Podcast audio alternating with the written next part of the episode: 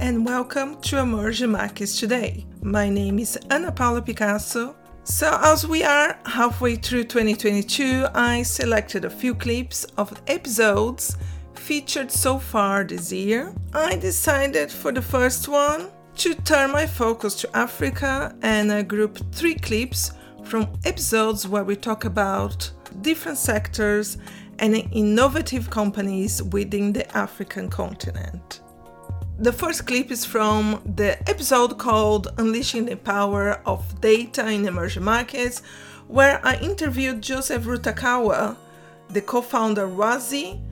And Joseph told me why this is so important for emerging markets, why data is so important for emerging markets, economic development, not just in the public sector, but also in the private sector.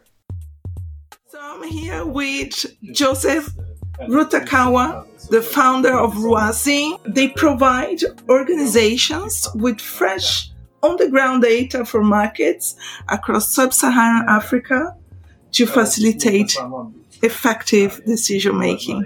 I'm reading this out from your website, which I thought was really good. Yeah, thank you. Thank you. The reason I wanted to invite you here is I came across an article about Rwazi and yourself on Medium and about how data is so important and how you saw this massive, massive gap, especially in Africa for data. And also reminds me the time, long time ago, probably 12 years ago, when I was in London, I worked for a market research company and I was in charge of research about Brazil.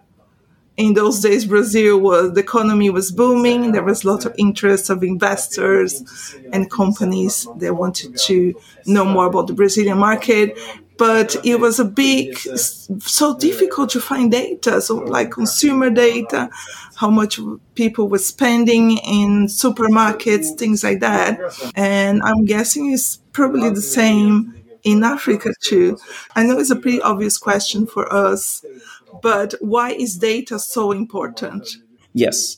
Um, well, uh, thank you so much for having me um, in this podcast, uh, first of all. And I'm glad that you came across Rwazi um, online. Um, so, yes, um, data is um, really important, mainly when it comes to decision making at any level, right? So, I'll start with the you know the most obvious part, which is governments. So governments, uh, governments, Africa is developing um, is you know one of the uh, the ends on the developing uh, country scale. Uh, country scale has the most of them, and um, if you look at you know their contribution in the global economy is like two percent. Um, you know total GDP of all African countries. Um, but now, if, for governments, they would need to know where to invest the um, you know limited funds that they have access to. Um, and you can't know where to invest if you don't have um, accurate on ground data to track um, you know the return on investment in real time right? Um, so what happens mostly is you find that um, governments are investing blindly and based on you know experience from the last decades or or based on what they're seeing in other countries, like you know what's happening in Asia um, and, and, South America, rather than using the on-ground data in their own geographies to see what's actually relevant, right? so without this, they're just doing blindly, right? And on the other hand, you also have um, non-governmental organizations and, and other development agencies. They, you know, pumping aid in these developing countries but they don't have on ground data to assess whether the aids um, actually had the positive outcome that they were looking for, whether it's socially, economically, um, eh, or otherwise, environmental or otherwise. So even on the aid part, it becomes you know spending aid money and not actually getting the results. And the, you know what they do currently is they depend on governments to give them the results, but then governments forge the results so that they could get more aids and so forth. So nothing is actually turning into um, like you don't get the return on the aids um, investment, if you may, uh, because you don't have on ground data.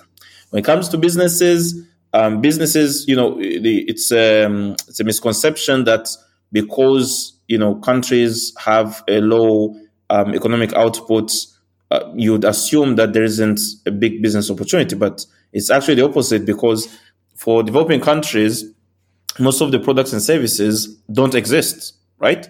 So it's actually an easier ground for business because you only have to copy paste what has um, what's being sold in developed countries, right? Whether it's tech products or consumer products, like physical products and so forth. But then, how do you then enter these markets, and how do you then, um, you know, know what uh, what to sell, how to sell it, how much to sell it? So I, will take an example of consumer products, uh, as you mentioned, right? So you have a lot of you have big um, you know uh, countries that are coming up fast. You know, you have Nigeria, um, you have uh, you know East African countries like uh, Uganda um, and so forth.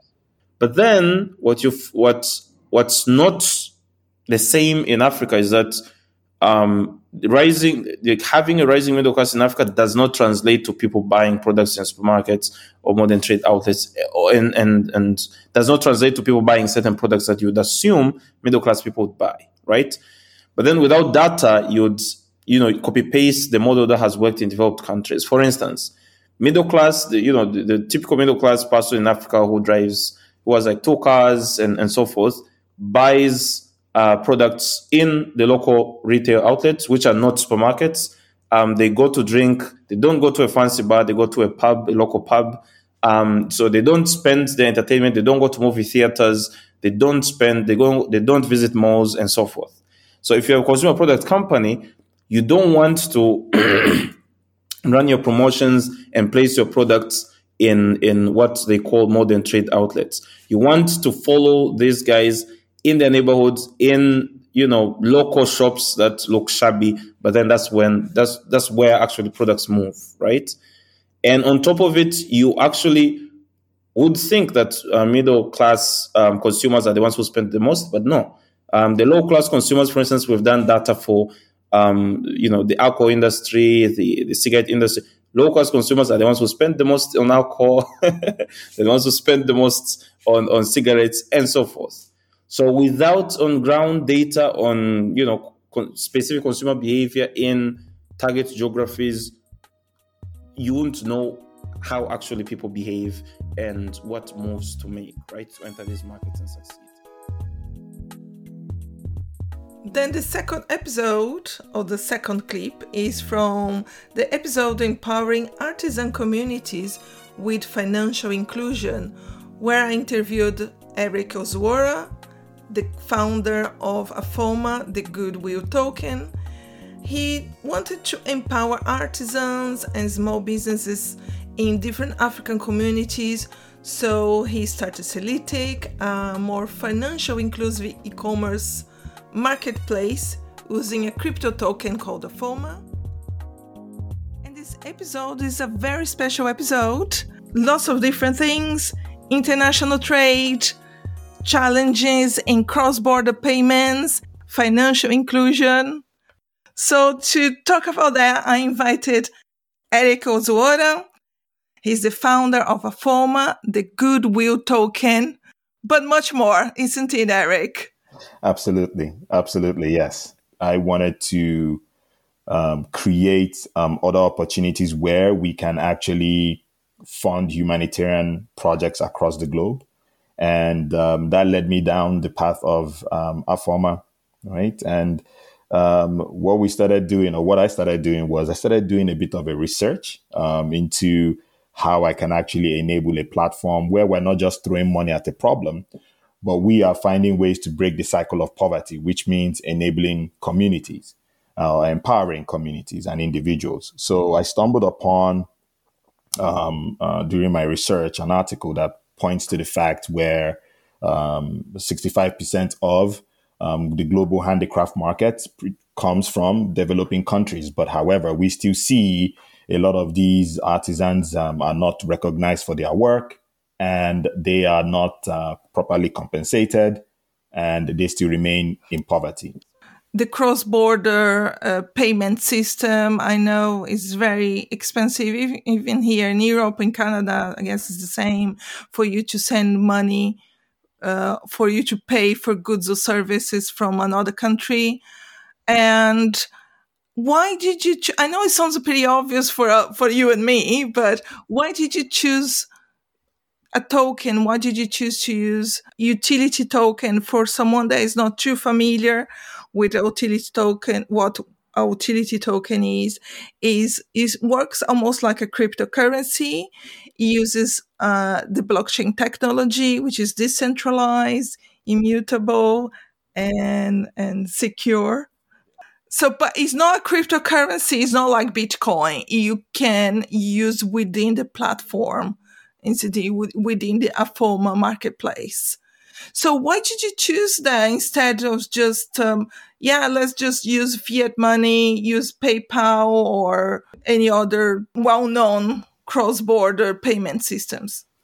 Well, Anna, you already covered that, right? It is expensive, right? And um, it is expensive. It is a legacy technology. I, I, have to be honest with you. We need to be looking forward to the future. Um, it is not a sustainable payment system if we continue to leverage the um, uh, payment systems that we have. Yes, it is beneficial at this at the stage of where we are currently in the uh, when it comes to payment systems, but we need to look forward to the future it is expensive. It is not efficient.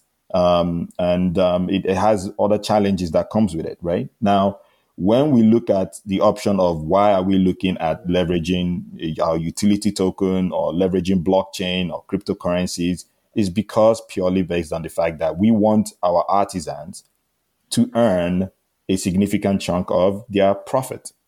So imagine in a situation whereby a, an artisan is selling a product for $30 and someone buys that product and then we have to pay the artisan for the product that he or she put out um, by the time we are probably sending that money back to the artisan they, they're already probably losing $2 $3 $4 um, in fact um, it, just recently we were looking at doing our pilot um, testing um, because our vision is real about paying getting our artisans money in the us dollar right um, so we were looking at trans- transferring um, a dollars to our artisan on a payment uh, platform, and he was looking at us because they are based off in Africa, right? For one, and they um, they we want to send that money in U.S. dollar. Um, the pl- payment platform was asking us or would be billing us almost close to forty dollars to make that transaction happen, right? Now, that's one off type of um, method that we were looking at sending that money. There are other payment platforms that are way, way cheaper than that. But at the end of the day, you're probably going to be paying close to, depending on the amount of money you're sending, you're probably going to be looking at $2, $3.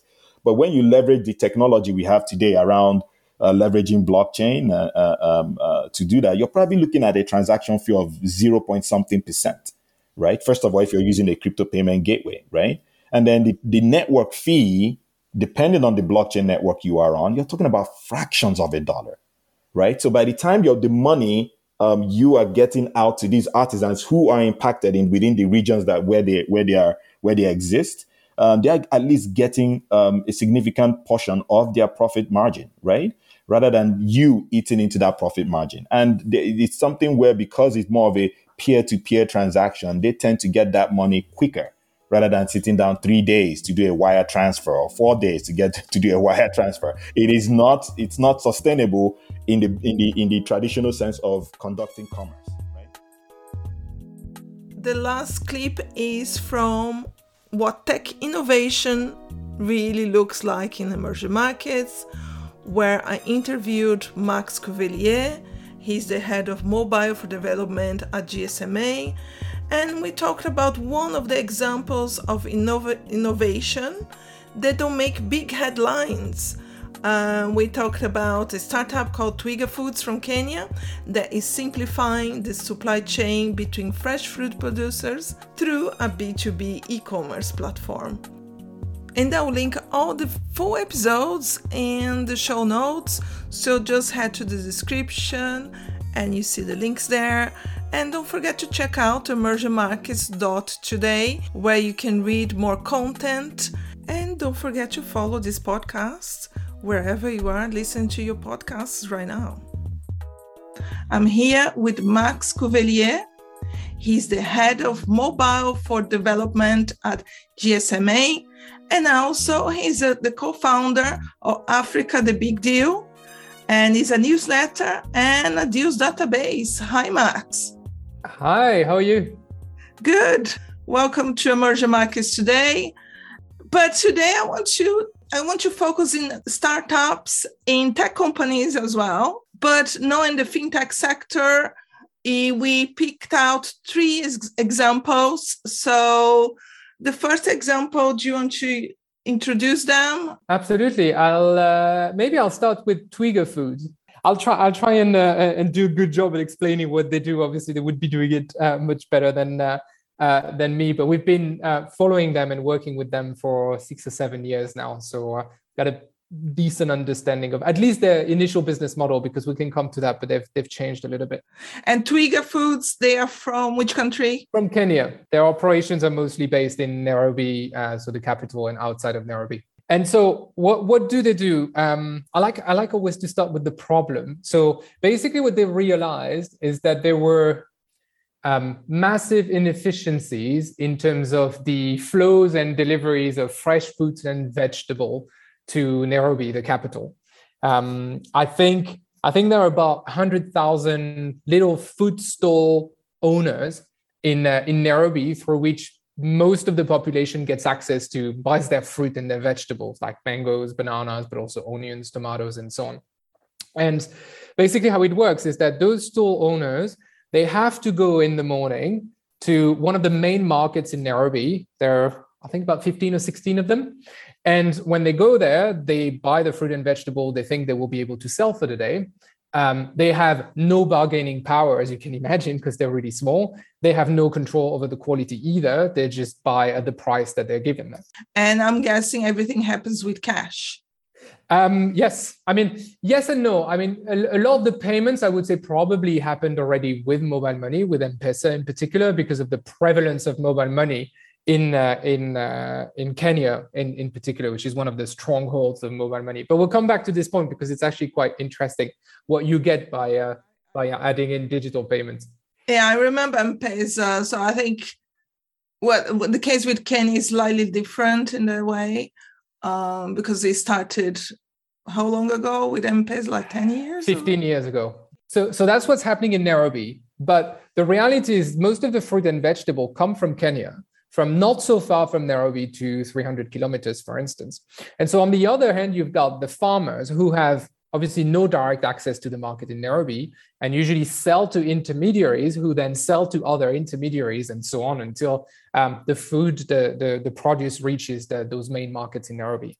The inefficiencies and uh, kind of the, the little cuts that everybody takes along the way translates into basically the farmers getting um, very low prices for their produce on on that end, and on the other end, the like consumers, the, uh, the, the inhabitants of Nairobi, end up paying, for instance, for their bananas almost as much as someone would pay if they buy their bananas in Tesco in London. Wow. Even though that banana in Tesco has flown usually thousands or, or taking a boat for thousands of miles, those bananas are produced in Nairobi, eh, outside of Nairobi, but with all the inefficiencies in the chain, basically end up costing as much as a banana that's fly, that flies around the world. So they, what they what they did is they rebuilt the whole chain by working directly with the farmers on one side and directly with the stall owners on the other side. So they removed all the intermediaries in the middle.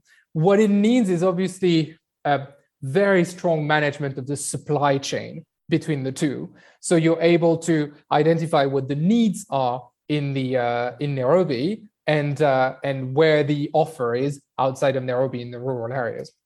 But I've done that very uh, very efficiently. They started with a, a couple a couple crops and then they grew to more. Now they're also uh, building an offering around more um, FMCGs. Um, but really, everything they're always doing is to try and make sure that by removing inefficiencies, you get better price for the producer and better price for the consumer. At the same time, you also manage the quality better uh, because you have a view across the, the whole the whole line. And on top of that, if you digitize payments across the value chain, you build something that's extremely fluid and, um, and efficient for all the different players.